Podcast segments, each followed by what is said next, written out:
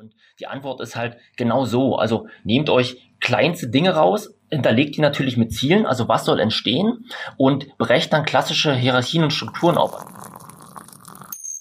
Mein Name ist Micha Freudenberg vom Team Agility Work ähm, aus Berlin und in den nächsten Minuten würde ich euch gerne auf einer kleinen Reise mitnehmen und unsere Erfahrung teilen, wie wir es schaffen oder wie Unternehmen es schaffen können, wirklich große Transformationsthemen und wie so runterzubrechen, begreifbar zu machen und halt auch umzusetzen. Ähm, ganz kurz zu unserem Team. Wir sind ähm, ein großes Kernteam aus verschiedensten, ähm, ich sag mal, Expertisen, aus verschiedensten Themengebieten, aber halt auch Erfahrungen. Ähm, Genau. Das Grundproblem, was wir eigentlich immer merken oder Unternehmen haben, dass der digitale Wandel oder kulturelle Transformation oder äh, Digitalisierung, wie auch immer man es nennt, ähm, dass es unheimlich große Themen sind, die sehr, sehr schwer ähm, verstanden werden können und womit die Pro äh, Unternehmen auch unheimlich viele Probleme haben, äh, diese, diesen Weg halt zu gehen. Ähm, die Folgen sind halt wirklich lange Planungszeit an der Stelle, ähm, hohe Investitionen, Opportunitätskosten. Ähm, sehr, sehr oft wird der, der Mensch an der Stelle, also das Team der Mitarbeiter, überhaupt nicht mitgenommen. Das heißt, auf operativer Ebene entstehen sehr, sehr oft Blockaden und auch ein klassisches ähm, Top-Down ähm, führt dazu, dass, sag ich mal, ähm, auch die Planung sehr, sehr unflexibel an der Stelle sein kann. Ähm, hier mal ganz kurz ein kleines Chart, ähm, das Virginia Satir Modell, das sagt halt aus, wenn wir links von einem Status Quo kommen und eine Veränderung einführen wollen, dann nimmt als allererstes erstmal die, die Produktivität ab, links auf der Y-Achse zu sehen. Ähm, und wir kommen in ein kleines Chaos, was erstmal grundlegend gar nicht schlimm ist. Das Chaos aber ähm, birgt die Gefahr des Scheiterns und äh, laut Statistik sehr, sehr hohe Gefahr sogar. Und zwar scheitern grundlegend 70 Prozent der Change-Projekte. Ähm, äh, in, in dieser Phase, so dass eigentlich nur noch 30 Prozent wirklich in die Akzeptanz und in, in die wirkliche Integration kommen. Ähm, was dadurch natürlich ähm, unheimlich schwierig ist, klassische Change-Management-Projekte durchzuführen. Wir gehen da grundlegend komplett anders ran, indem wir sagen, ähm, große Transformationsprojekte teilen wir halt immer runter in kleine Business Cases. Also in, in wirkliche äh, sag mal, Geschäftseinheiten, die verstanden werden können, die mit Zielen, mit OKRs, also mit Objectives, Key Results hinterlegt werden.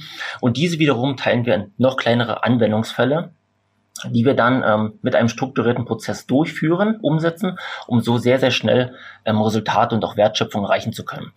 Ähm, das Use Case Innovation Format ähm, besteht aus zwei grundlegenden Elementen, sehr, sehr einfach gestrickt. Zum einen das Use Case Lab.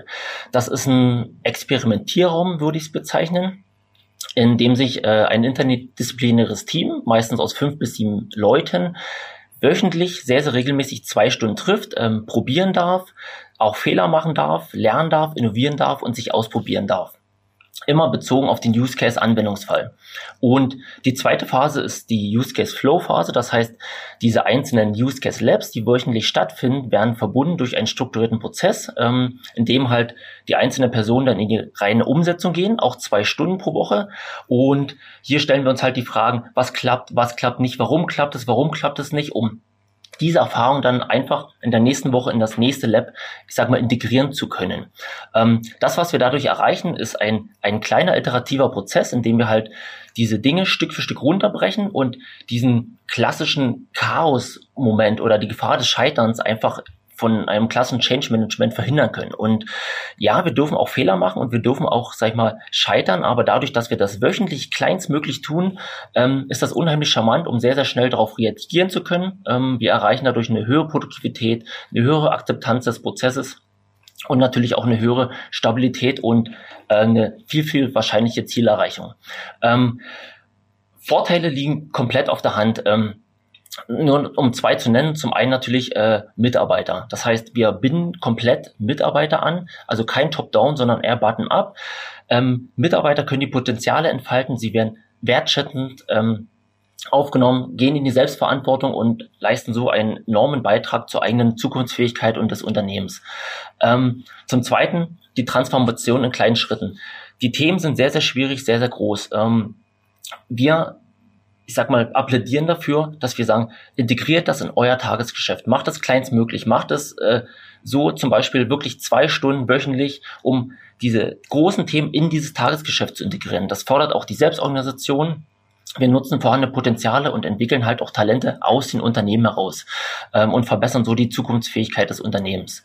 Ja, das kurz und bündig, sehr, sehr kurzer Abriss. Ähm, gerne mehr, gerne im Anschluss auch mehr, aber ansonsten jetzt äh, feuerfrei für Fragen in den verbleibenden fünf Minuten. Vielen Dank. Wo machen Sie das? Äh, in welchen Sektoren gibt es Erfahrungen, äh, sich in den kleinen Schritten äh, voranzuhangeln?